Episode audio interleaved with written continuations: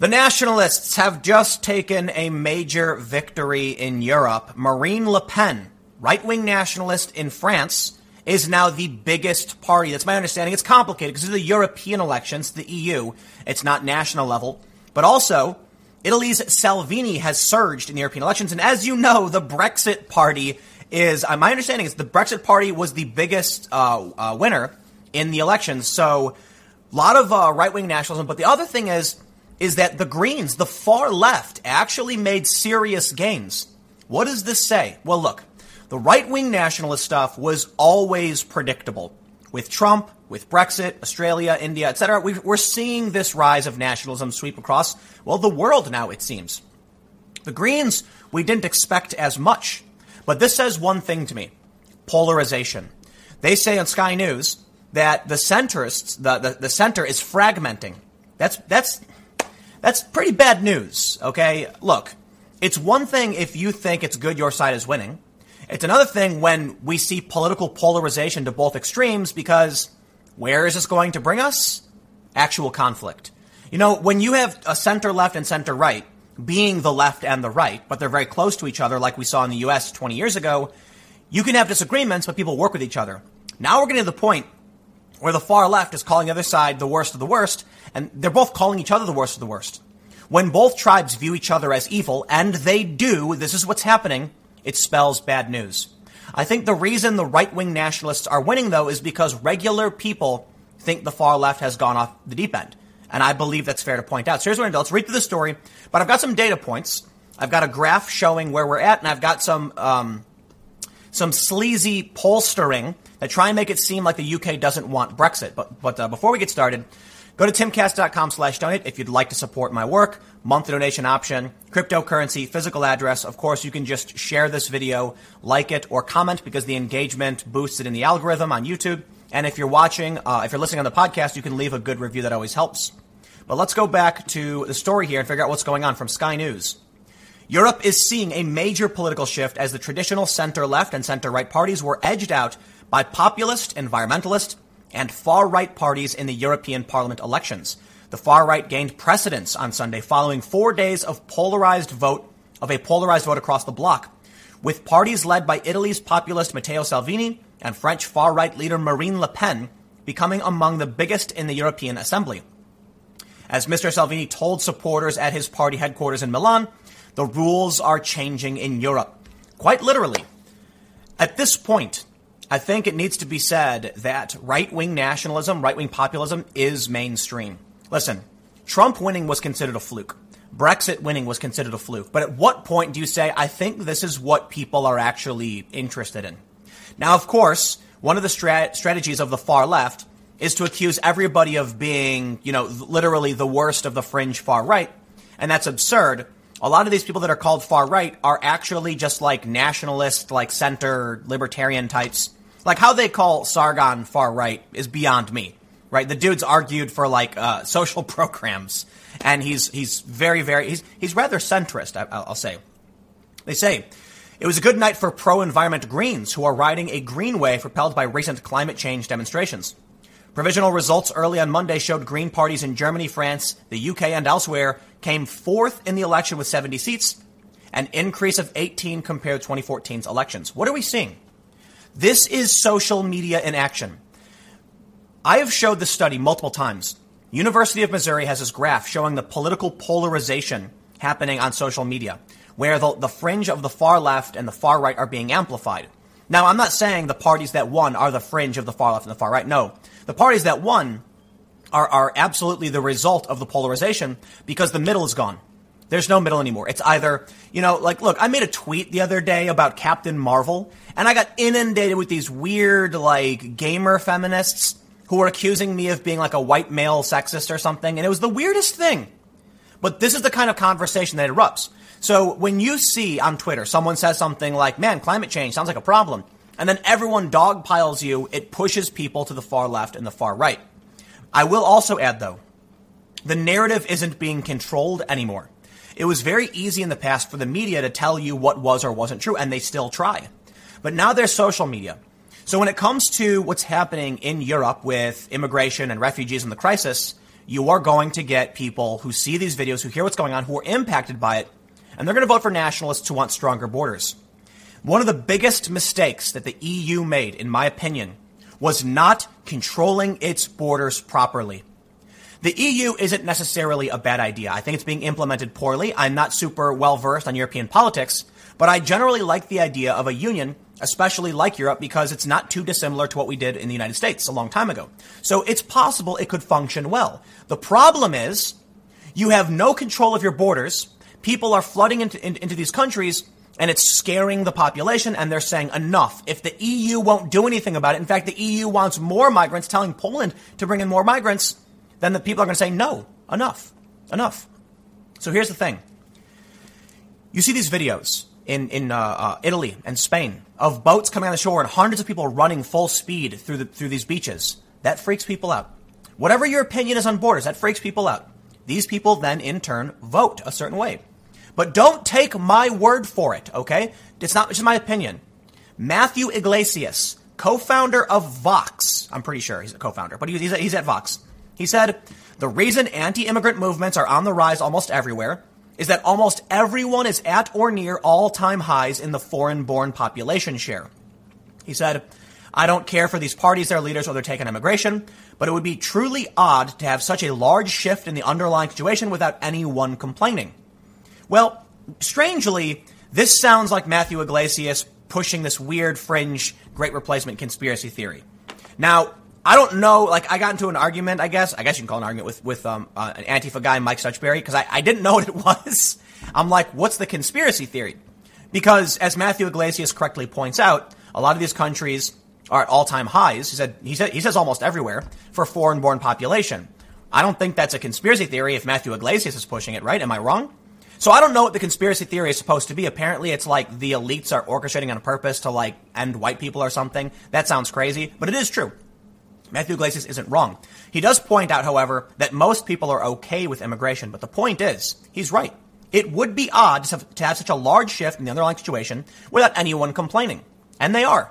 Because most of these countries are majority white, you are going to see people saying like, hey, they're, they're going to say that Italy is for Italians and that France is for the French and that's fine, right? I'm not I'm not here to tell them what they what they should. I, actually think we need strong borders, and I think the EU could have been a great thing that actually helped refugees and did good if they actually implemented stronger border controls, which they didn't do, and now it's falling apart because here's the thing.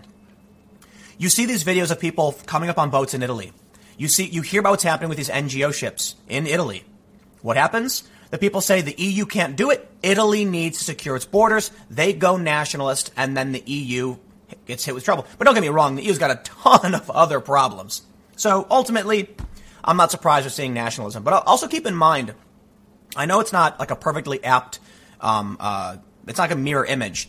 In the U.S., U.S. nationalists are about the United States. We're not seeing like statist, you know, people who are like, you know, go Illinois, woo, just Illinois borders.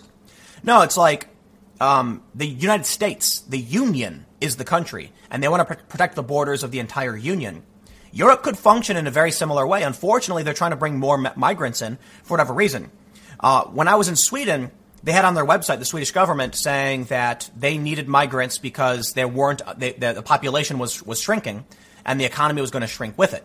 I'm not sure that's entirely a bad thing. I guess if you're competing with China, Brazil, India, etc., it, it probably is. So that's not a conspiracy theory. Um, that was actually on the Swedish government's website. But check this out. So there's a couple of really interesting points that I want to bring up. For one, here we have a graph that says how Leave and Remain votes split.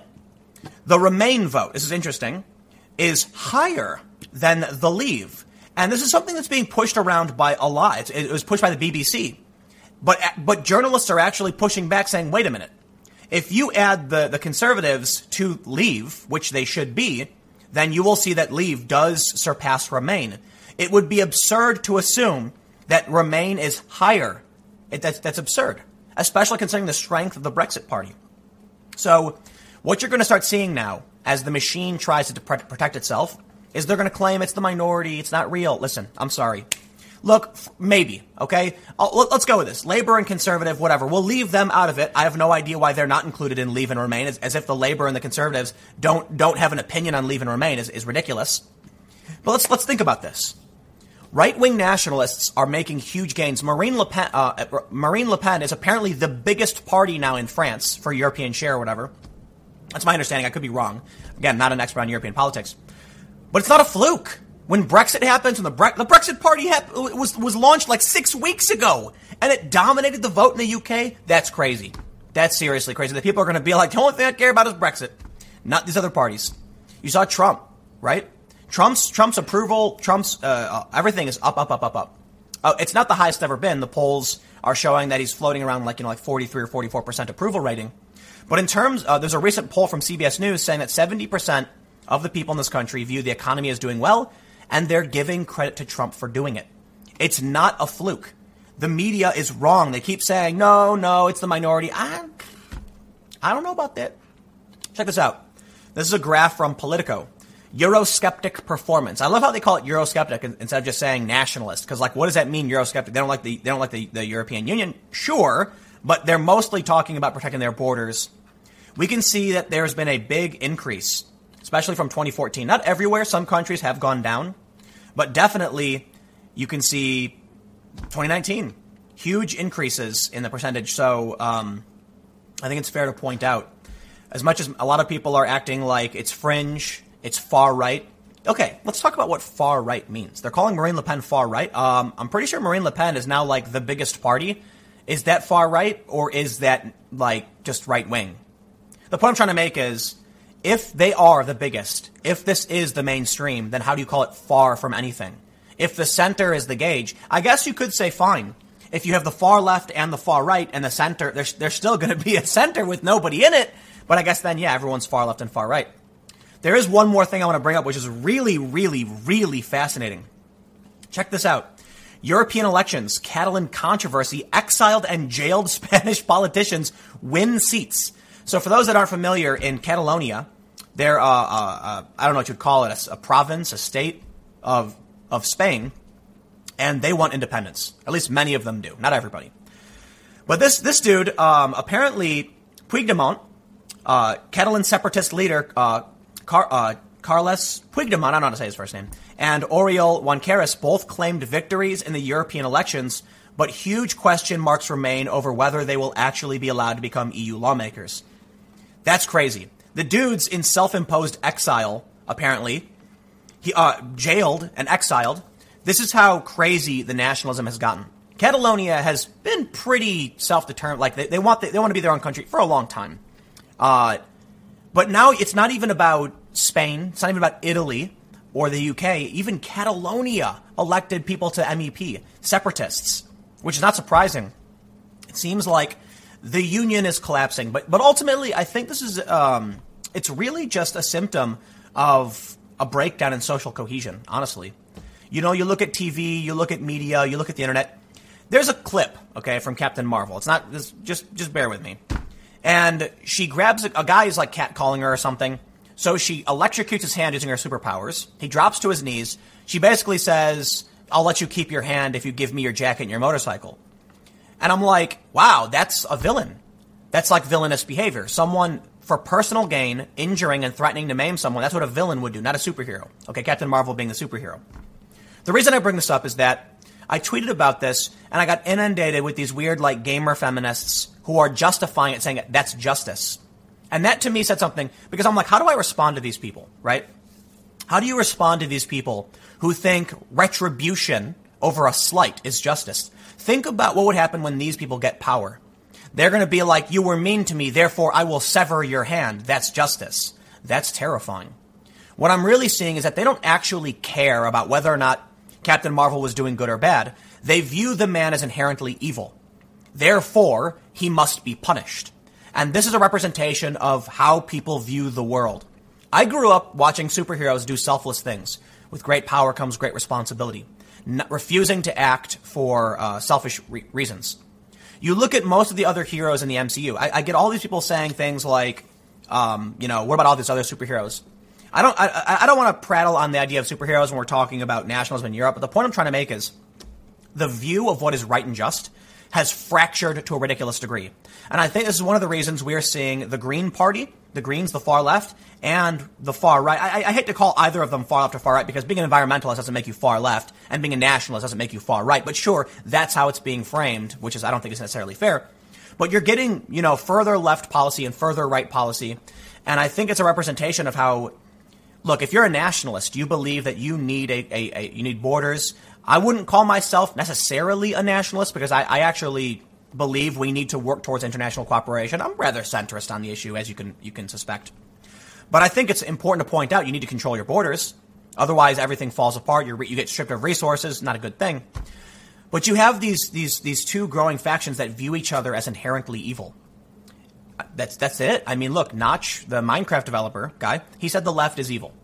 I don't think the left is evil. I think they've they're, they're being taken over by evil individuals and I think the truth that I absolutely think there are people on the right who are evil and they're gaining power and prominence. But I don't believe, I believe the mainstream left, what we're seeing with them is they're kind of passive. But, but I'll tell you one more thing. I'll tell you one more thing. The craziest thing has been happening on Facebook. Now, I don't really use Facebook that much anymore, but this kind of shocked me. There are some people I know who are just run of the mill gamer types. I talk about my friends uh, every so often on this channel. My friends who know nothing about anything. They don't know who Buttigieg is. They don't know who, who Kavanaugh is. They know nothing about politics. And the craziest thing happened. Someone I know was posting about, you know, being a moderate and being a centrist, someone who's not political. And I was like, wow, you know, why, why are my not political friends finally talking about politics now? And all of the comments were saying like the left has gone crazy. And I was like, wow, that, that freaks me out. Okay. No, seriously, it does freak me out. When my friends who are just gamers, who play like Division and stuff and don't pay attention to the stuff are now saying the left has gone crazy. Maybe that's why Notch, you know, not just the guy who made Minecraft, for, the, for those that don't know, Minecraft, one of the biggest games ever. He said the left was evil several times. Maybe when you start to see that regular apolitical people view the left as evil, something crazy is happening. And I and and what's what's crazy to me is that my friends who are saying this always consider themselves to be on the left. I think I'm ahead of the market on most things, I'm in front of these trends, okay? I was using mobile and live stream before everybody else. I was one of the first people to use Google Glass. It was fun and silly. But I'm, I'm regularly doing things before everyone else. For whatever reason, I have no idea, okay? I was actually, uh, a, journalism professor said Tim Pool has the unfortunate privilege of being ahead of the market. Makes it hard to earn money and, and, and convince businesses to adopt technologies and things like this. But it's true. I was always uh, a liberal. I was always somebody on the left and then I saw this craziness happening. Now, there's a lot of people who say that, like, oh, so and so has been red pilled or something like that, right? That's not the case, okay? There are people on the left who say, like, look at so and so get radicalized. Here's the thing.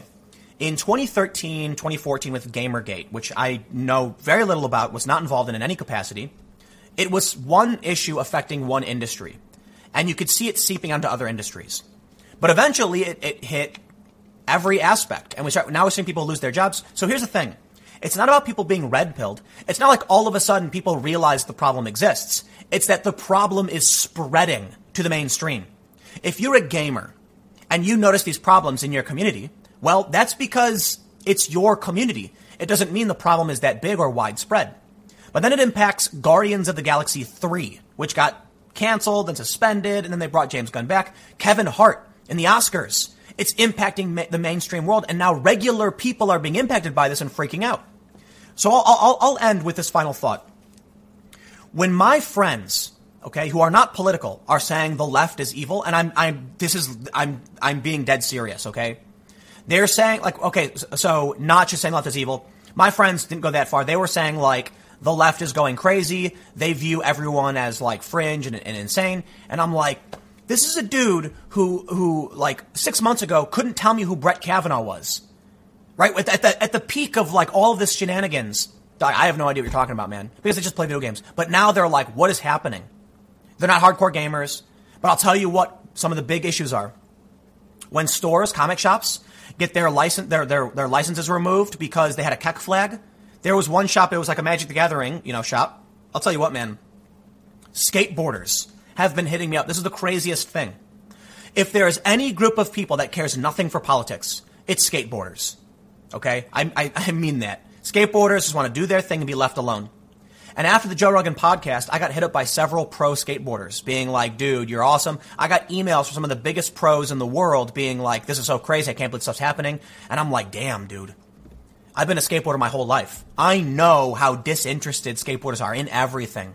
I have friends who are 30 years old who, who work like minimum wage jobs at supermarkets and live in a studio apartment with three other dudes just so they can keep skating. And I'm like, man, these are people who never grew up. Now all of a sudden, they're talking about politics because it's impacting them. Skateboarding is, man, there was a pro skateboarder who made comments about women in skating and he got in trouble and it was crazy. So here's the point I'm trying to make because this is a long video. The point I'm trying to make is when my skateboarder friends, when my normie video game friends are talking about these issues, I think it's going to get way, way, way, way worse. But ultimately, I think it's going to be the right wing nationalists who win for one reason. Whatever is going on with the left, the people who are the loudest are nuts. Okay, and that's the point I was making about Captain Marvel. They're messaging me saying crazy things, and I'm like, "What do you? I didn't say. I, it's nuts." They're talking like it's just they've gone crazy. They have, and there are people like me who have always been, you know, visibly and knowledgeably on the left, aligning with Democrats, now being like, "This has gone too far." And my friends who normally just say blue, they, they, they, they go to the voting booth, they check blue, if they even bother voting, are now saying they're nuts.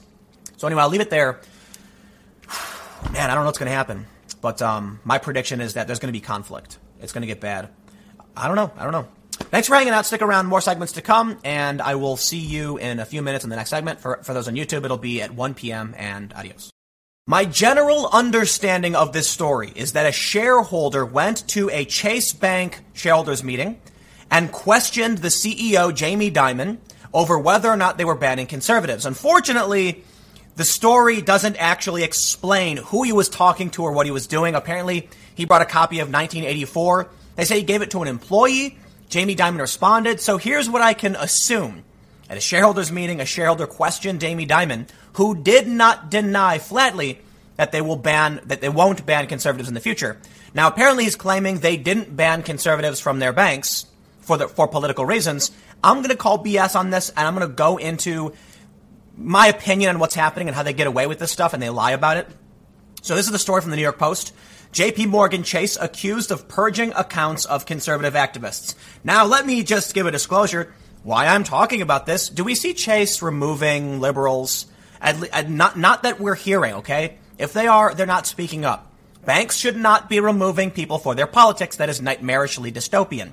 Hence, one of the shareholders gave a copy of 1984 to an employee or something. So before we get started, check out timcast.com slash donate if you'd like to support my work. Monthly donation option, cryptocurrency, a physical address. I do rely on all of your support, especially in the summer months when viewership is down. But if you like, comment, and share the video, that engagement really, really helps. YouTube then promotes it more. So uh, also subscribe if you haven't and, and, and you like the content. But let's read the story. They say conservative activists are calling out America's largest financial institution, charging they are being targeted. Now, I have a few problems with this article. For one, this is old news. I'm, I'm trying to figure out if this is a new story or not. Apparently, it was a shareholder who spoke up. JP Morgan Chase is under fire for closing the bank accounts of several customers in the conservative movement as other right wingers are threatening to close their accounts unless the bank plays nice.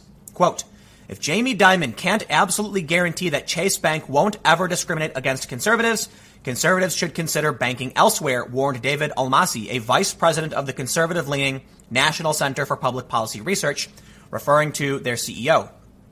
They say, JP Morgan first landed in hot water soon after conservative activists Enrique Tarrio, Joe Biggs, Laura Loomer, and Martina Markota discovered their accounts at Chase were closed within weeks of each other earlier this year and without satisfactory explanations, they claim. Tarrio is a Trump supporter and head of the Proud Boys organization. Several tra- Chase managers could not give him a satisfactory reason for the account's closure. One even called the closing mind boggling. Last week's shareholders meeting reminded Almasi of George Orwell's 1984. Almasi delivered a copy of the dystopian futuristic novel to a JP Morgan Chase employee to present to Dimon.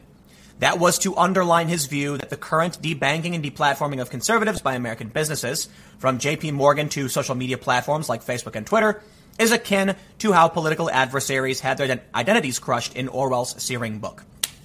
So I'll just I'll just say this: the the the the, the populists, the nationalists, the right wing nationalists, have gotten major victories across Europe, okay? They were expected to win more. Apparently, they didn't reach the expectations, but they did tremendously well from Poland, France, Italy, and the UK. Right wing nationalists are, are winning and dominating across the board. We're all seeing the far left rise. But the point is expect more censorship. Absolutely expect more. The centrist, I, I, I hate to call it centrist because they're just the corporate mainstream, you know, soulless types who run these big enterprises and don't care for the little guy. That's not necessarily centrism. It's just the mainstream corporate politicians. They're losing their power, okay? So they're going to pull out all the stops to try and stop their political opponents. But more importantly, these big tech companies are kind of far left. So it's even worse than that.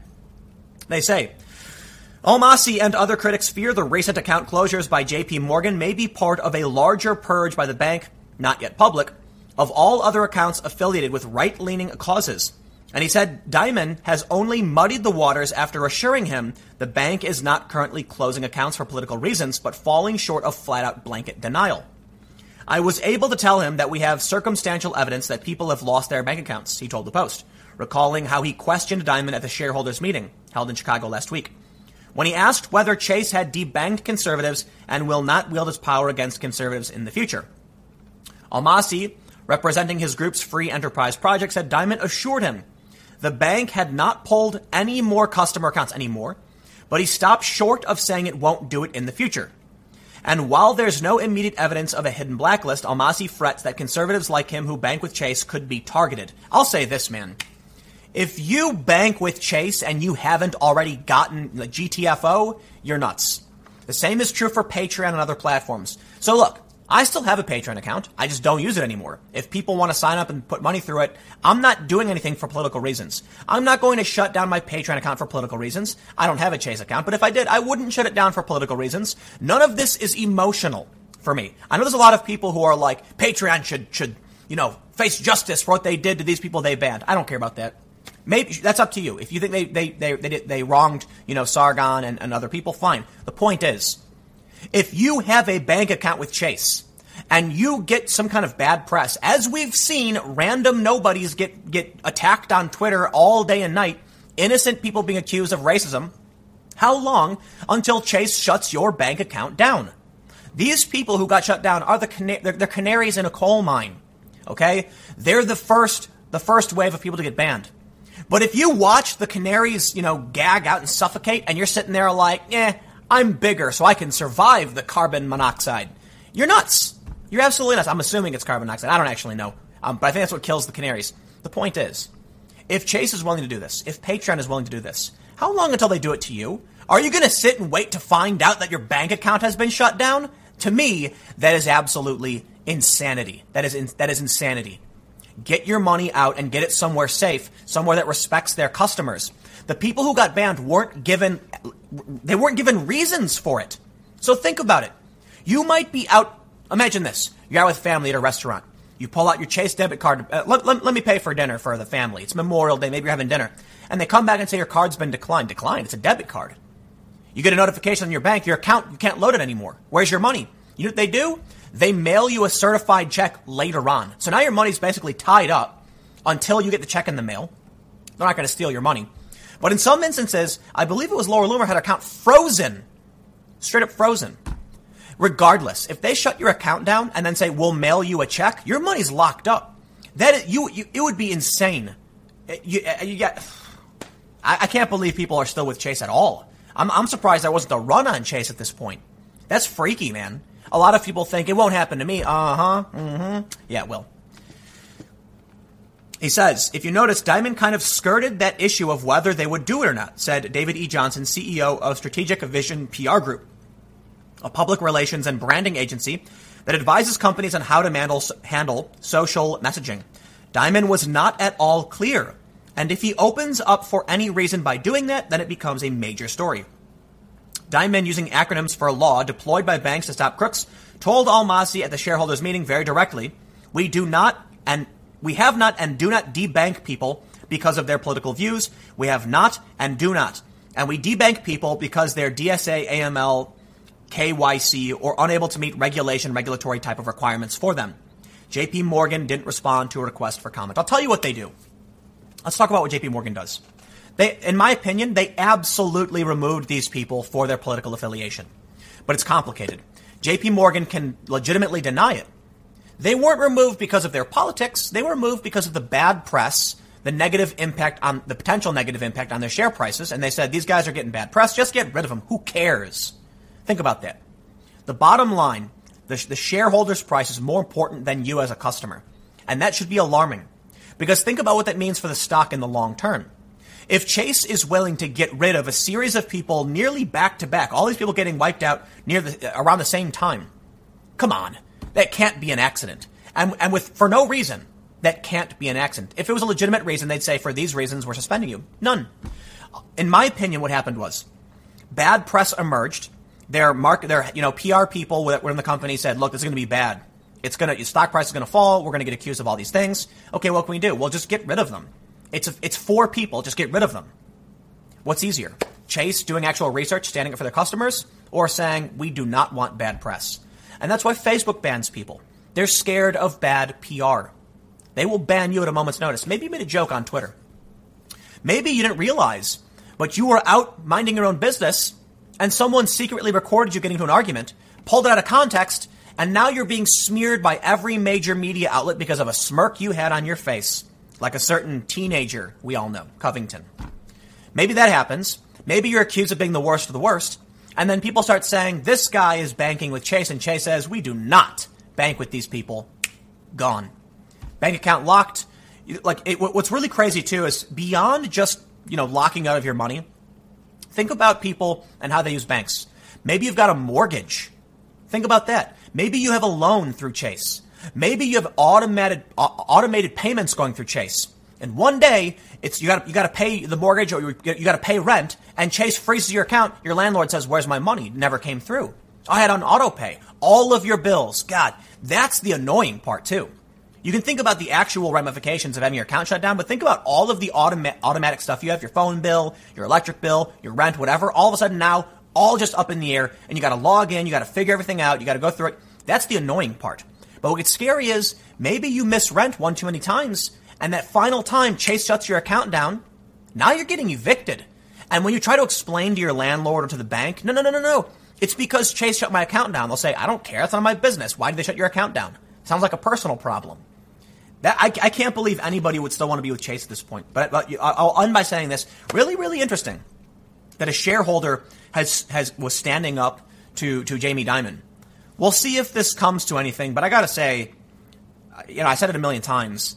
Regardless of what Jamie Dimon says, regardless of who does what, I think you'd be nuts to be with Chase at this point. Anyway, I'll wrap it up there. Stick around. More segments to come shortly. I will see you all in the next bit. 4chan has a new troll campaign to turn the hashtag into a symbol of a fringe group of people typically associated with World War II Germany, if you know what I mean. YouTube doesn't let me say, say certain things, so I can't. But here's a story from the Daily Dot 4chan's new troll campaign. And you have, to, you have to wonder why is the media writing about this? Why did so many outlets write about the OK hand gesture? It's really simple. Now, a lot of people say the media is taking the bait from 4chan, that, that it's a hoax. Sure, that's technically true, but I think the media knows what they're doing, and they do it on purpose, mostly because, one, they need to generate outrage to make money, that we know, but also it benefits them politically. Everybody knows the OK symbol is a hoax. But what the activists and the activists at these news organizations claim is that, well, it is a hoax, but those people still use it, therefore, it isn't a hoax. That's their argument. And they're going to do the same thing with the hashtag symbol. They're going to give it up on purpose to make it seem like the fringe far right is a real threat when they aren't. And I have stories to back it up today. It's going to be a lot of fun. But before we get started, check out timcast.com slash donate if you'd like to support my work. There is a monthly donation option, a cryptocurrency option, a physical address, or you can just share this video, like the video, and comment below because the engagement really, really helps. But anyway, let's get back to the story. They say members of the notorious internet forum 4chan have proposed a new troll campaign aimed at converting the hashtag into a fringe symbol. In a post on the pol, politically incorrect message board, an anonymous user calls on his fellow forum frequenters to begin creating propaganda that incorporates the commonly used pound sign. We must start using the pound sign to represent a fringe symbol on memes and social media, the user states. I'm also paraphrasing certain words because unfortunately, YouTube will derank the video based on the words used in it. I'm sorry, that's just the way the future is now. Yeah, uh, and I'll address this really quick because people have said, Tim, stop, you know, using uh, uh, innuendo for certain phrases. And what, what, people don't seem to realize is that YouTube actually censors outright. Like they will stop you from being able to see the video. They derank it and downgrade it. So I'll, I'll, I'll settle with the best I can do to make sure this video is seen by people, right? The far right campaign dubbed Bash the Hash, a play on the Antifa term Bash the Fash, aims to remove the ability of sites like Twitter to use the popular symbol. It will be a perfect win-win situation. Either Twitter will have to accept the blatant fringe ideology on its forums, or it will effectively have to find a way to get rid of the site's core mechanics. Bash the Hash will also force corporations to stop putting hashtags on every effing ad ever. Excuse me. Although the idea was met with mixed reviews, a slew of campaign posters and memes began circulating on Twitter. The posts were purported to originate from sources such as Antifa, a far left collective known for using direct action against far right groups. But I'll, but I'll correct that real quick. They used they use a um, direct physical conflict against people they don't like, not fringe far right groups. That's that's incorrect. Now, what we what we can see here in the Daily Dot story is apparently there are many Twitter accounts claiming to be Antifa, but are actually pushing the propaganda. So you can only assume they're actually trolls. What they're doing is they're showing various reasons why the hashtag is a is a symbol of a fringe ideology. Because when you split the pound sign down the middle horizontally, you get HH. And everyone knows what HH stands for. They also claim there's eight gaps and eight protrusions, which stands for 88, which is another, you know, fringe reference to the leader of not, uh, of the World War II Germany. The story goes on to talk about other troll campaigns and then brings up the OK hand gesture. Why did the media and why did left wing activists rush to claim the OK hand gesture was actually legitimate? Because it's good news for them. We have a couple stories here. First, from a couple weeks ago, the BBC actually asked, when is the OK gesture not okay? Because they have a photo of Marine Le Pen making the OK hand sign with one of her supporters. They say, France's Marine Le Pen on the far uh, of the far right national rally is the latest politician to find themselves in hot water for signaling that everything is okay. Why? Everybody knows it's a hoax. The OK sign was originally being used by Trump supporters because Trump makes that hand gesture when he's talking. He still does. So essentially, people started to figure out, hey, let's just claim that it means something else. And the media went with it because the media wants you to believe that there are more fringe far right than there really are. And don't take my word for it. Let's talk about Vox. On August 10th, 2018, Vox wrote this story. Study 11 million white Americans think like the alt right. What does that mean? They think like the alt right. Well, you can think like a lot of people. I mean, I like dogs. Do they like dogs? Are you going to then claim, claim that we're thinking alike? What Vox is doing here is trying to scare people into believing that the, the alt right and these fringe groups are much bigger than they really are. Because in reality, they're not. They aren't. And we have proof. In Dayton, the city spent $650,000 because there was going to be a Klan rally. But guess what? If you watch my second channel, you already know this one, but only nine people showed up. Between 500 and 600 protesters came to protest them.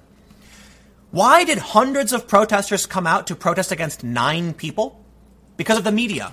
Because the media wants you to believe there are more of these people than there really are. They want you to believe that when 4chan makes a hoax, it's legitimate. It's real. They say, well, look, even though it's a hoax, people are doing it, it must be true. And then you get the insanity, the absolute insanity. First, can I just point out, it's, it's extremely insane that a city would spend, spend $650,000 on security for an event where only nine people showed up. Maybe it would have been 20. But these rallies around the country, they usually, they usually only have double digit numbers, like low, like 10 to 20 people. That's why, that's why you don't see me or any, uh, uh, anyone I work with going to cover these things for the most part. Sometimes we do. Because we know no one shows up. We know the media is pushing this on purpose. In this story from the Chicago Tribune, following discovery of circle game photos, which is the OK hand gesture, uh, a high school is going to pay, uh, Oak Park River Forest High School paid $53,000 to reprint their yearbooks because there were photos of people making the OK hand gesture. This is the absurdity and the insanity that results in a media trying to scare you. And again, there are a couple reasons. First, they need to drum up outrage. I think, you know, the Daily Dot, they've got to fill gaps, they got to fill time, they got to write articles. So they do. So they absolutely look at uh, what is it like? How many posts were made on 4chan about this? Seriously, three or four. So three or four people go on 4chan, claim it's happening, and then you get news outlets talking about it. In turn, you get people like me talking about it. Congratulations, it's that easy. It worked. Now the activists are going to point to it and say, there it goes. It's true. It's a fact. Everyone's talking about it because they want to. There's a reason for it outside of uh, generating rage and making money. In Europe, we are seeing right wing nationalists sweep. Well, these, the far left wants you to believe that these people are all dangerous fascists. They're all the worst of the worst. They use hyperbole, extreme exaggerations. They talk about the most ridiculous ideas that don't make sense. Okay, these people are right wing nationalists, but they're certainly not the extreme worst of the worst. No, they are not the alt right and things like that. They need you to believe they are, though.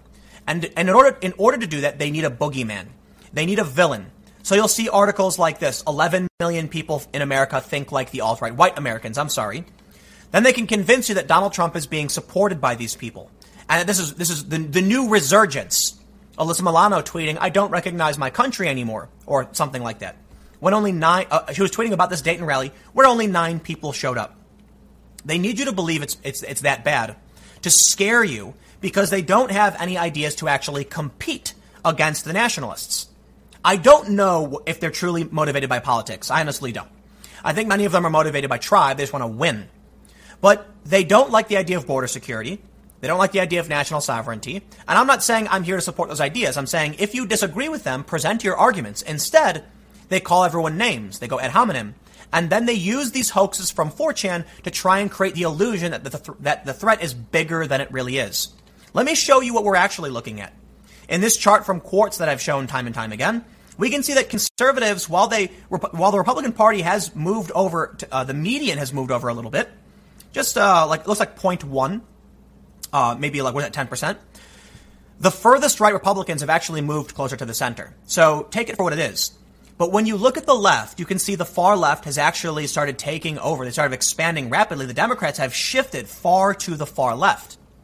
How do you stop people from being worried about a dramatic shift like this? Deflect. Deflect. So when you look at Congress and you can see that there is a growing far left wing in the party, and it's it's, it's apparent to anybody watching politics, how do you stop people from saying, "Hey, the actual problem here is the far left moving into the, into uh, on the Democrat side and ousting long, uh, you know, uh, uh actual Democrats, actual moderates and left wing individuals for the far left. All you have to do is distract them with a threat of the far, far right by allowing these hoax symbols to become more prominent than they should be. In the end, I think the Daily Dot just did this because it was bait. They knew it was bait. It's a game. A lot of people say the media took the bait, sure.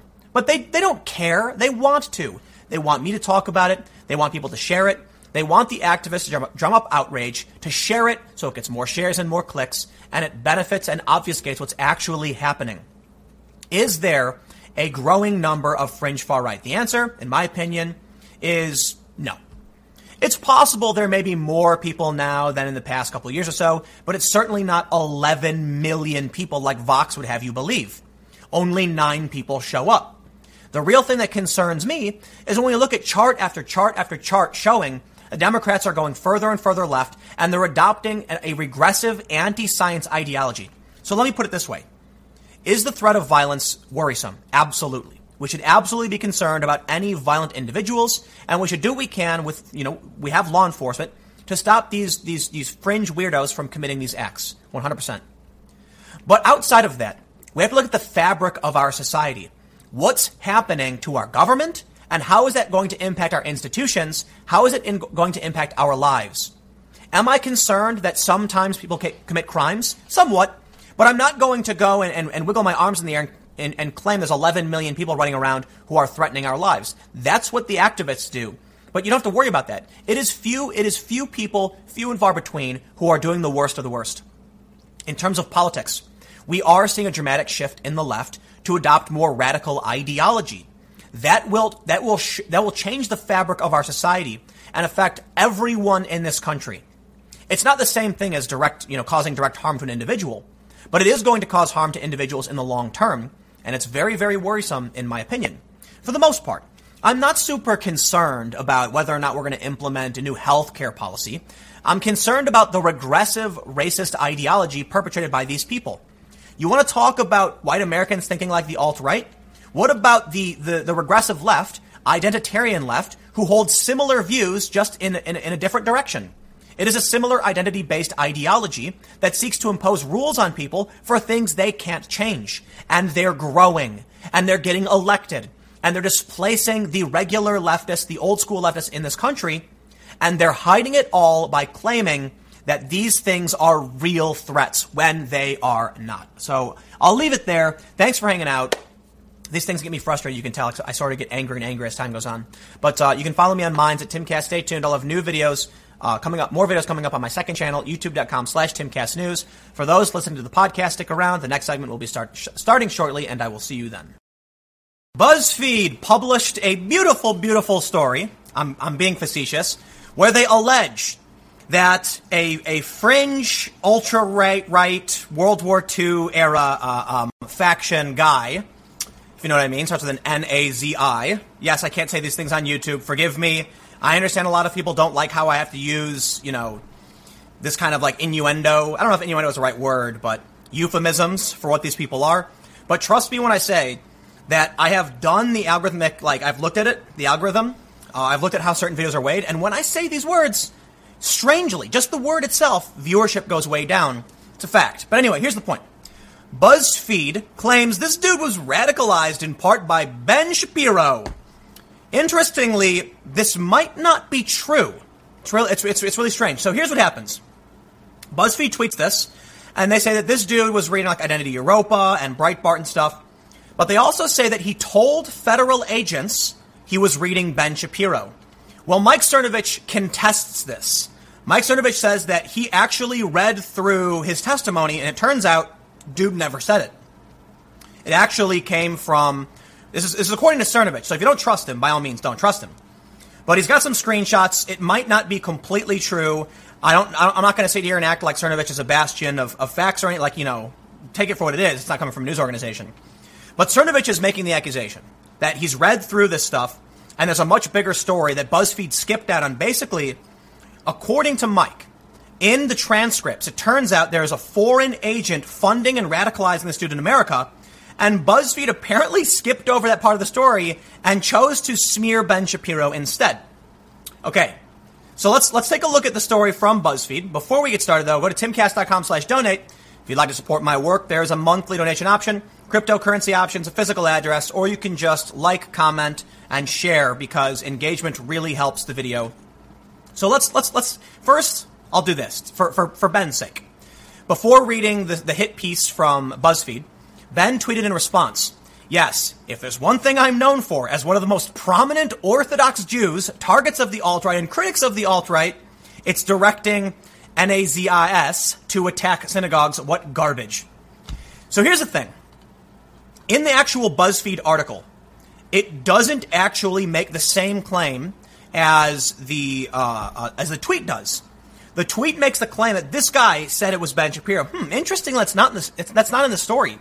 And apparently, it would seem that to a certain extent, I can confirm some of what Cernovich is saying is true, because the story makes reference to a statement filed by a private lawyer, meaning it seems like BuzzFeed had all the evidence in front of them and chose whoever tweeted this out did it wrong. Did it wrong? They BuzzFeed chose to smear Ben Shapiro. So here's the story. This guy apparently, you know, vandalized a synagogue or something, and he's in serious trouble. They talk about how, you know, he's radicalized on the internet, things like this. I don't want to read too much into the story, but the only point at which they actually reference Ben Shapiro comes, it's, it's a quote from his girlfriend. So his girlfriend said that, according to Nolan, uh, I'm sorry, this is from the lawyer, uh, apparently. According to Nolan, she began with right wing at mainstream views, such as those presented on Fox News. She then moved on to the writing by Ben Shapiro and articles on Breitbart News, which bridged the gap into et cetera, et cetera, et cetera. So BuzzFeed doesn't actually say the same thing. So it does seem like a total smear. Here's the interesting thing. The Daily Caller wrote up the criticism. This is I find this fascinating. BuzzFeed News faces blowback for claim that Ben Shapiro, ben Shapiro radicalized uh, the the neo NAZI guy. Here's the thing. One of the critics is actually a writer from for Vox, Vox of all places, who said, "A reminder that these types trying to get a lesser sentence might lie about he was how he was radicalized, as these people are prone to do." Anyway, I'm I'm I'm definitely paraphrasing what she said because YouTube is going to punish me if I talk too much about certain issues. But if a writer from Vox can, can point out that these people are lying scumbags, why would BuzzFeed uncritically report this nonsense smearing Ben Shapiro? So here's what I got from it. It's actually really funny. I'm going to say this controversial opinion. I believe it is it is entirely likely and true that this guy, this vandal, fringe far right vandal, was radicalized thanks in part to Ben Shapiro. Yes, but not in the way most people think. When I read the story from BuzzFeed News, where they said reading Ben Shapiro radicalized him, I didn't immediately assume the guy agreed with Ben Shapiro. I immediately assumed he hated Ben Shapiro. Okay, you see what I'm saying? The Anti Defamation League said that Ben Shapiro was the number one target of anti of anti-Semitism for uh, among journalists. So we know these people don't like him. What that says to me is the dude was reading Ben Shapiro and getting angry and disagreed with him, and that's what made like it radicalized him. The fact that Ben Shapiro was right about these things, and this guy didn't like it and didn't agree and, and hated Ben Shapiro. It's really interesting that the immediate assumption everyone makes, right and left, is that if somebody reads Ben Shapiro and then goes nuts, it's that they like Ben Shapiro and agreed with him and that his ideas are somehow nuts. Instead of the, the alternative that when you someone who read Ben Shapiro might be like, no, this can't be true, it's wrong, I refuse to believe it, and goes crazy. If these people hate Ben Shapiro so much, why would anyone assume anyone liked him? It's the weirdest damn thing. But let's talk about something really interesting that Mike brings up. Again, I've interviewed Cernovich a couple times. I'm not, uh, um, I'm not in a position to prove what he says is necessarily wrong or right. Uh, and I'm not going to dig through everything he's doing in fact checking. I just want to talk about what he's bringing up to make an interesting point. But I will stress he has, you know, done like you know, in, a, in the movie he made Hoaxed, in which I, I am actually in it. He talks about presenting a fun house mirror, where he would claim like Hillary Clinton was sick, and that's because they claimed Donald Trump was sick, and he was basically reflecting back at the left what they were doing to the right.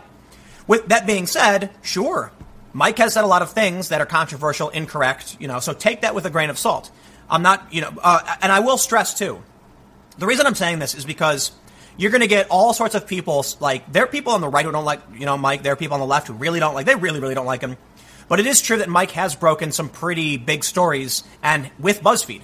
So he, he gave some documents to BuzzFeed. It got some congressmen, you know, forced him to resign, something like that. So I don't want to act like, you know, I know enough to say he's right or wrong, but I want to point out what he's saying, so I'll give you that caveat. He says, there is no evidence to indicate that Nolan Brewer ever read Ben Shapiro, and a search history of his computer turns up uh, searches for World War II leader propaganda, if you know what I mean. The full case file for Nolan, Brewer, who BuzzFeed is trying to tie to Ben Shapiro, is full of anti-Semitism. I would, he said, he, would, he said, I would upload case files, but would probably get banned. Anyhow, total smear job of Shapiro by, by BuzzFeed here. Nolan Brewer was steered into committing, uh, into doing this vandalism by someone located in Romania and Ukraine, a hotbed of, of fringe far right. Brewer was a hardcore anti-Semite, did not mention Ben Shapiro in his interview with agents, and that detail was added in a sentencing memo by his lawyer. The sentencing memo filed by a private attorney mentions Ben Shapiro, the defendant's lawyer, blamed the girlfriend for radicalizing him. But BuzzFeed said Shapiro was mentioned to federal, federal agents. That's not the case. And Mike highlights this tweet where they say he told federal agents that his road to, to radicalization included Ben Shapiro. Not true. He says, Do I care that BuzzFeed smeared Ben Shapiro by wrongly tying him to anti Semitic crime? Of course not. He says, I find it funny given that Ben plays a hall monitor. But the truth matters, and BuzzFeed got the story wrong. Shapiro is innocent here.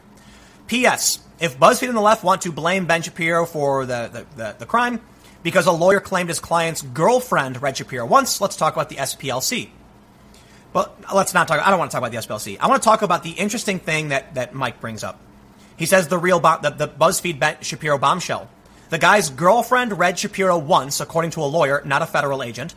In the case of the SPLC, the, the guy said that he read SPLC. Okay, I'm, I'm trying to skip over that stuff. Far more interesting than tying Ben Shapiro to this guy, the attacker had a handler in Ukraine or Romania. It's not completely clear. Foreign assets are in, a, are in Discord chats radicalizing American youth. But BuzzFeed chooses to smear Shapiro instead of focusing on this. He then links to these documents, who talks about a guy in Europe. And he was telling us to do this, do that, try a park, etc., etc. He lives in Romania. He's from Romania. So this is really interesting because it's not just, um, it wasn't just BuzzFeed. What we see from this, when BuzzFeed chooses to smear Ben Shapiro instead of actually going for the part of the story, foreign foreign individuals targeting American youth, which is, is really, really crazy, Splinter then runs with it. And here we have Synagogue Vandal says he was radicalized by Ben Shapiro. There you go. That's the cycle of fake news laundering. Well, that's not even what is said in the BuzzFeed article. Now, BuzzFeed did tweet it, but what happens? This writer, Sophie Sophie Weiner, that's, that's actually what it says, Sophie Weiner, um, a writer for Splinter. Full disclosure, I used to work for Fusion, which has changed its name to Splinter. Saw the tweet, and that was good enough. And they say according to BuzzFeed. BuzzFeed didn't say that. BuzzFeed was quoting somebody talking about his girlfriend, and that was just in their tweet. Fake news travels halfway around the world before the truth straps on its boots. But you know what? None of this matters. None of it matters at all. Look, it is really interesting how fake news travels like this, and they're smearing Ben Shapiro. Don't get me wrong, that is important.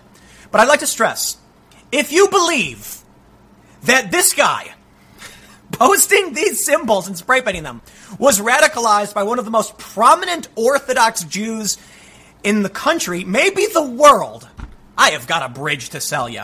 Good job, BuzzFeed. Good job of fact checking because the story is insane from the get go. Because even if the person actually said this, why the hell would you believe it? Do your jobs, journalists. Critic, uh, approach this stuff critically and challenge this stuff. My God. I got a couple more stories coming up for you in a few minutes. I will see you in the next segment. This has got to be one of the silliest segments I'll ever do, but I got to tell you, I accidentally got a bunch of social justice type woke left wing people to literally root for fascism. It was an accident. And, and I brought up the fascism thing. Some people were like, "Oh, please stop with the fascism." No, no, no, no, no, no. Okay, we're gonna we're gonna do this. You may not, you may be familiar with the uh, video I made the other day about Captain Marvel. There's a lot of people saying it's just the movie, Tim. Like, what? Who cares? I made a stupid, snarky comment on Twitter, and everyone's getting all bent out of shape. Here's the thing: Joey Salads tweeted this clip. It's an extended uh, clip from um, Captain Marvel, the movie, where this guy shows up to her and says, "Hey, babe, how about a smile?" She th- he then pushes her map down and says, I'm, I'm helping you. How about you give me a smile?" She says, "How about a handshake?" She shakes his hand, electrocutes him or something with her superpowers, drops him to his knees, and then says, "I will let you keep your hand if you give me your motorcycle and your jacket." Clearly, villainous behavior. And I tweeted, "Whoa." I never saw this clip, but damn, Captain Marvel is a villain. She straight hurts and robs a dude because he was a jerk to her. That's a villain. What do you think happened? A bunch of funny things happened. Right now, I don't know if you can call this a ratio. I've got 3.7 thousand responses and 3,000 retweets. A lot of people are responding in agreement with me, but a lot of people are arguing with me. I'm not going to go through all of the individual tweets, but there are a lot of funny ones that I want to talk about. For one, there's people who are like, "Well, you interviewed someone, Tim," but I don't want. We, we don't got to talk about that. So here's here's what's funny, and trust me when I say they've accidentally revealed how they are literally supporting fascism, and I will get to that. Someone posts this clip from Indiana Jones, where you've got the dude, you know, doing the sword thing, and then Indy just pulls out his gun and shoots him. And this guy, Don Moynihan, said, Whoa, Indiana Jones is a villain. Really? Don Moynihan, Indiana Jones is a villain and you're saying it sarcastically? My response? The dude literally raids the, the temples from indigenous lands and then steals their artifacts to bring back to his museum in, in London or whatever. Or I don't, I don't know, maybe he's in Boston. I don't know where he is. The point is, how can you simultaneously hold the views, at least on the left, that imperialism is bad and Indiana Jones, a white man going to foreign countries, raiding their ancient temples and stealing from them is heroic behavior? I'd like to point something out. Indiana Jones is a protagonist A hero, well, that's to be determined. Superheroes are a specific genre and have certain characteristics. And that's what we're going to talk about. The point I'm making is not whether or not other protagonist characters in other movies have ever done anything wrong. The point I was making is that in the Marvel world, in the DC world, typically the behavior we see from Captain Marvel is villainous behavior. The fact that you would grab someone, squeeze their hand to make them drop to their knees, and threaten to remove their hand unless they give you their thousands of dollars in property is villainous behavior. Now, it gets kind of funny, okay? Because a bunch of outlets picked up my tweet and took the idea and ran with it. And I think it's fine. It's funny, okay? Well, one of these stories, I believe from the Daily Wire, got, yes, from the Daily Wire, got posted to Gamerghazi. Gamer Ghazi is like a social justice subreddit. Uh, I don't necessarily know a whole lot about it, but they do refer to themselves as SJWs. This was recently posted, and, and I will explain to you, I routinely read the, the Gamerghazi. I probably read it more than any other subreddit. And I will say this too, the Gamerghazi people are really, really good at sourcing this kind of information, culture war stuff, before any other subreddit. So I usually go here and see what they're talking about. But they posted a segment from uh, from the Daily, the Daily Wire, and they're mocking it. There's, someone said, "Why do I have an effing feeling that they wouldn't be outraged if it was a man?" So here's the point. A ton of these like social justice types started, you know, I don't want to say attacking me, but like being very critical and saying, "Oh, Tim, she's it's justice, it's retribution, yada yada yada." I, I had a few Twitter threads with people who were saying like he's getting what he deserves. Here's the best part. First of all, I made a silly, stupid tweet about a movie, and all of these like left wing people got really bent out of shape, and I have no idea why. I'm surprised that my tweet got 3,000 retweets, seriously. But here's the thing. At this point in the movie, Captain Marvel literally was the villain. Spoiler alert, for whatever reason, if you didn't see the movie, you're probably not going to see it now. Captain Marvel is part of a group called like Star Force or something. They are the bad guys. That's the point of the movie. They, they literally kill refugees. She gets, she's chasing down, uh, I, I, she gets captured by the refugees, the Skrulls, who are trying to like probe her memory and she escapes the people she had previously been killing. She crash lands on Earth. She finds a guy and threatens to remove his hand and steals his motorcycle. Point being, later in the movie, she realizes they're the bad guys and she changes the color of her uniform and becomes a good guy. Yes, Captain Marvel at that point was the villain. I was making a dumb comment on Twitter. I don't know why it went viral. It was silly. But these people immediately started defending her behavior, saying things like, she's a hero. Oh my God, the Terminator did this.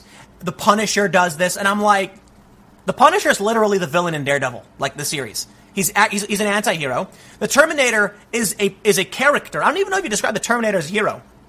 The point is, um, I think Meg Stutchberry says, "Don't watch Terminator 2, you'll faint." Ha ha ha ha. The Terminator's not a superhero. The Terminator was a giant robot programmed to kill, and my understanding is that in the movie he actually hurts many, many innocent people. And it's supposed to draw on the moral ambiguity of a robot and the robot's objective. In fact, Terminator was the bad guy in the first one anyway. Batman is a good guy. Batman refuses to, to harm people to an extent. There's a really great line in the Injustice storyline the game, Injustice 2, where he repeatedly punches a henchman in the face, and then Robin goes, it's, it's, it's hilarious. Uh, he goes, you, uh, you won't kill people, but you'll, you won't stop, but you, he said, you stop short of killing people, but you're okay with traumatic brain injury, which I thought was hilarious. Anyway, the point is, when I talk about heroes, I think about the, the traditional heroic behavior versus the villainous behavior. In this scene, where Captain Marvel is doing this, it's kind of just villainous behavior, threatening to steal from a guy. But the point is, here, here's what I tweeted. And now the twist. Look at all the people defending Captain Marvel. Now consider that in the movie, she literally is the villain at this point. She was a fascist space cop who killed refugees and realized she was on the wrong side later, yet these people defend her behavior. So let's talk about, you know, so I, I, actually, I'll do a quick throw into Indiana Jones. I get it. You can like Indy. The, the, but there's a point to be made about these people being like anti-colonialist, anti-white supremacy, cheering for a guy who literally raids the temples of the indigenous. How do you simultaneously hold those views? I have no idea. But let's talk about people got mad, like I called her a fascist. She was.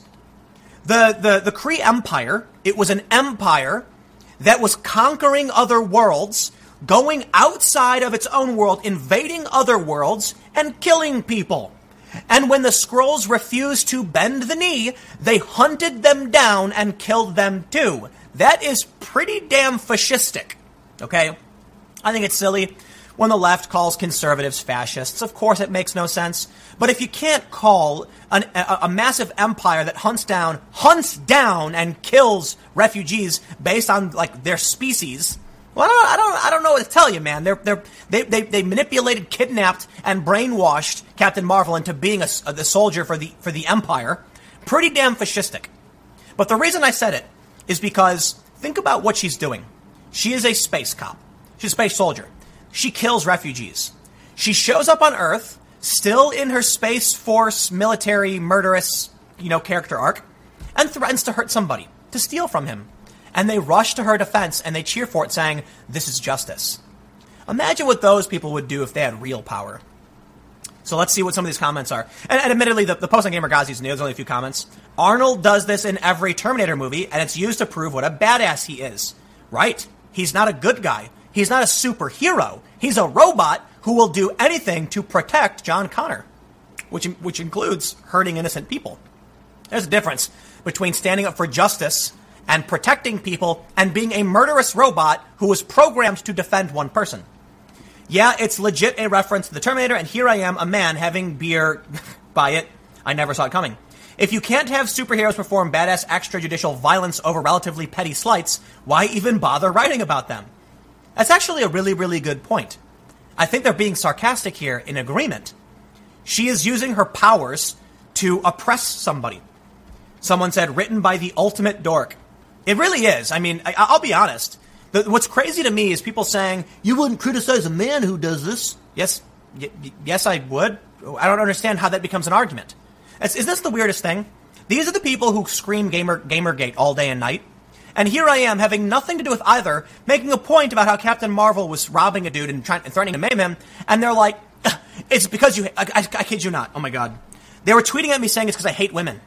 Seriously. I'm like, what are you talking about? I'm just making a point about Captain Marvel hurting a dude. I've made a bunch of points. I just made a point about Indiana Jones raiding indigenous temples. I don't care if you're a dude or not. Why is that their go to?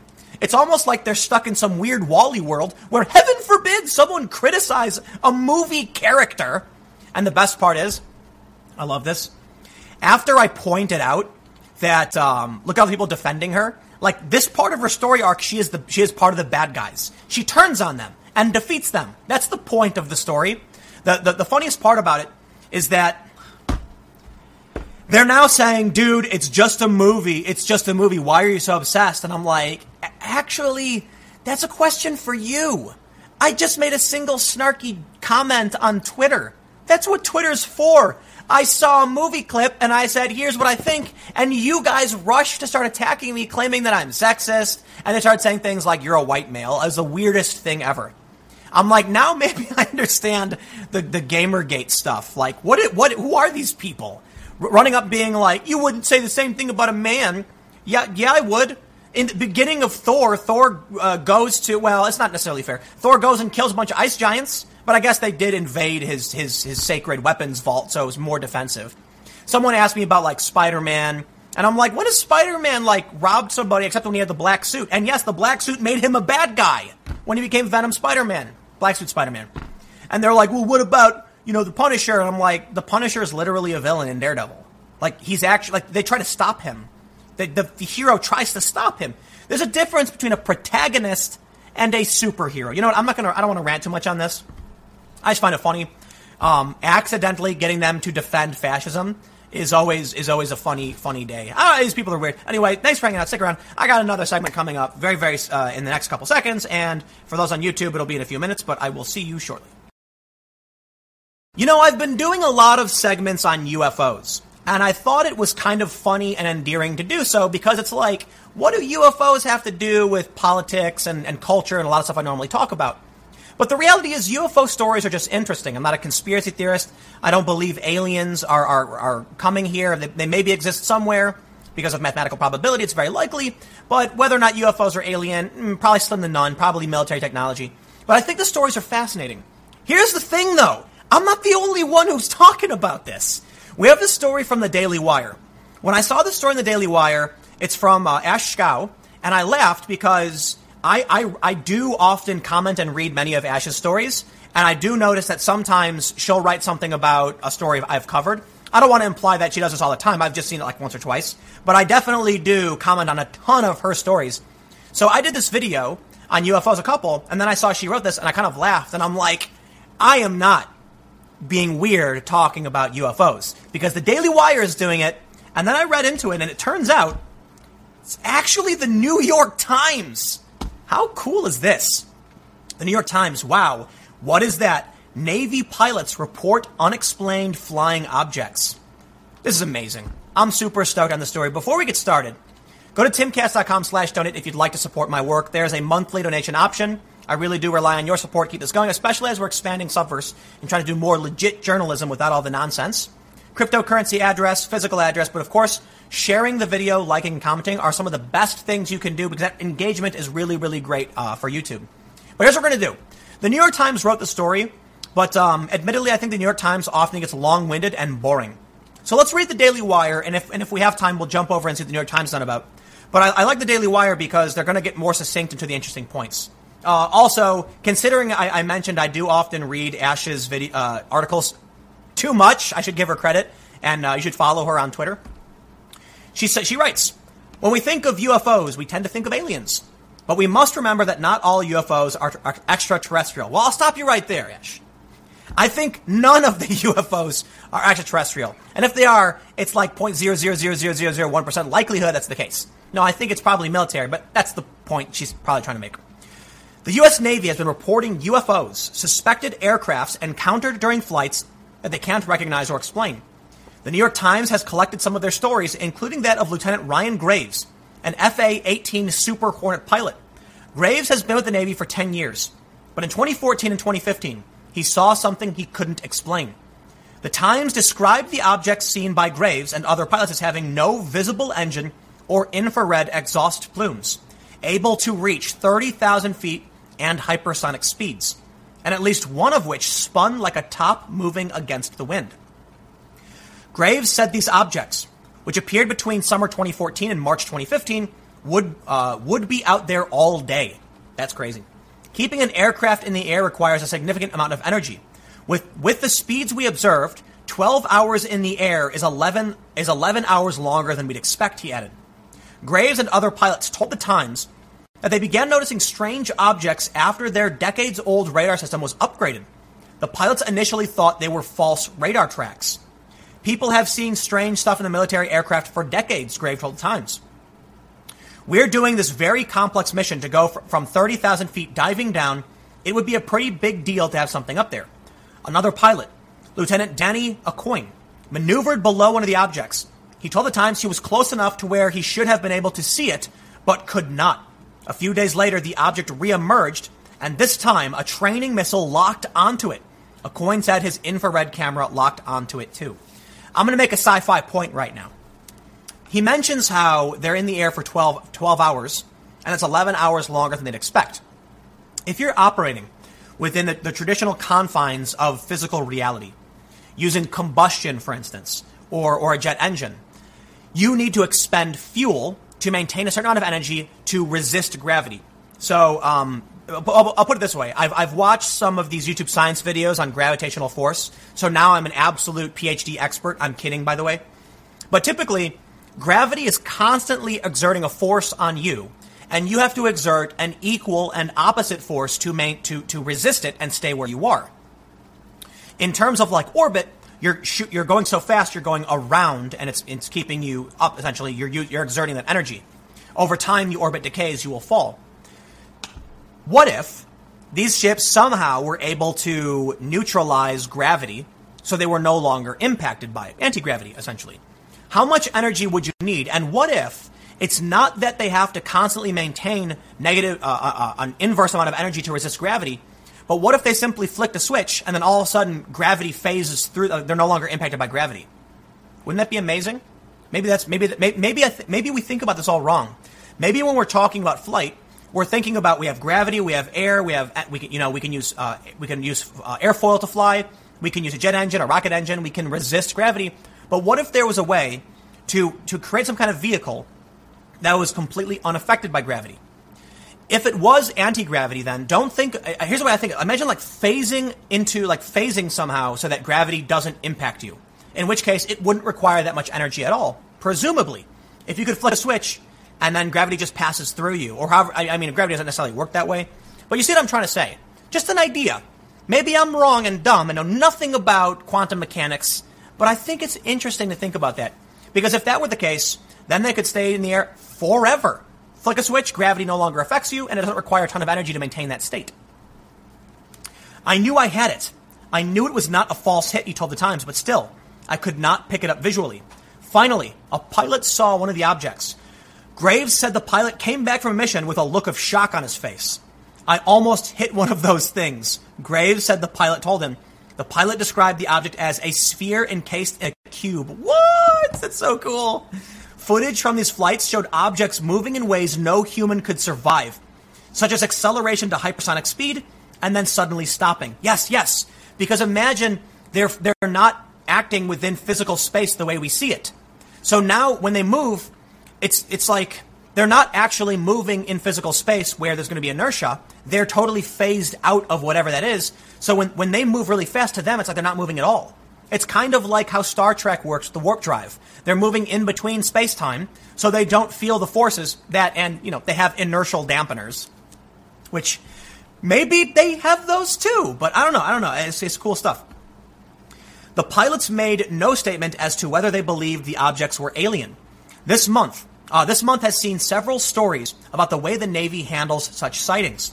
At the beginning of the month, the Daily Wire reported the Navy was encouraging pilots to report their encounters with unidentified aircrafts.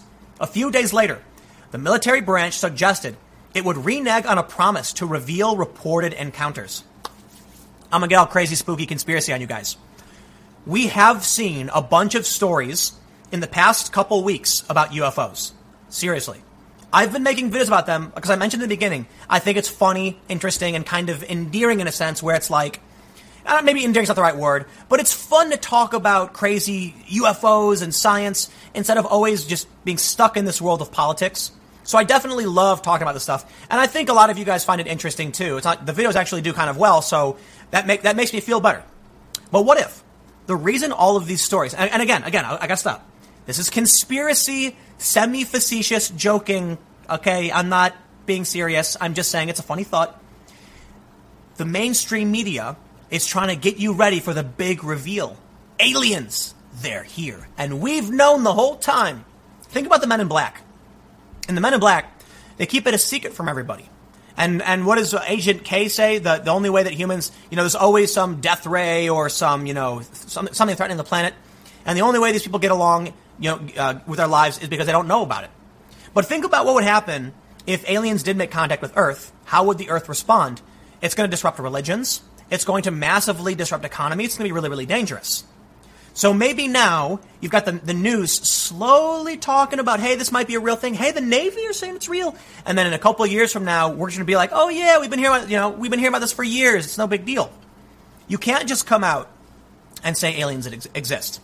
Now, now here's the thing. I do not believe it's aliens. I do not believe it's a conspiracy. I don't believe the media is doing this on purpose. I'm just saying that would be cool if that was the case right? It would make life less boring. How amazing would it be if all of a sudden, first contact, and the government knew, and they had to work us into it before, so the world, the economy doesn't collapse, and then all of a sudden it's like the Vulcans, we get warp drive, and then you've got to go and join like the Galactic Federation. That would be amazing. I'm pretty sure every Star Trek fan, fan ever is crossing their fingers and hoping that's the case. But uh, don't get your hopes up because that's not possible for the most. Like, look, it's technically possible. It's not going to happen. It's just not. We don't live in a cartoon. We live in a boring, regular world, and we make up stories like this because we're bored. And that's why I'm talking about it. Not because there's a possibility it's true, just because it's, it's fun. You know, it's what entertainment is. You know, I often think about where we would be in life without video games, entertainment, or something to do. Because after you, you, you eat your food and, and like you take a shower, you eat your food, you're alive, you're here, and now you've got several hours in the day. What do you do? You got to do something. Some people tell stories, some people find their mission, some people witness UFOs, and some people believe they're actually aliens. But it's because we want purpose. We want to imagine the light that life isn't super boring and there's more out there. Unfortunately for all of us. Science, at least for now, our human understanding, and my limited understanding of the actual science, is that the universe is expanding faster and faster. And there will come a point where people on Earth won't even be able to see any, any stars or other planets, and they'll assume it's just nothing. Just there's nothing out there. And that breaks my heart. That's, that's scary. You know, we're lucky enough to be at a time where we can see the stars. We can only see so far because of how far, how far light can travel over a certain amount of time. But once the universe expands to a certain point, there will be planets, potentially with life, looking at the sky, and it's jet black. Nothing. No stars, no planets, nothing. And even with the best telescopes, the universe will have expanded too much and there'll be nothing there. And they'll think they're the only ones. And they'll probably believe that they are the center of the universe. That breaks my heart. You know, it might be even more sad that we know, at least with our level of technology now, we'll probably never, you know, or at a certain point, just not get to these other planets not explore beyond the stars. But I'm, a, I'm hopeful.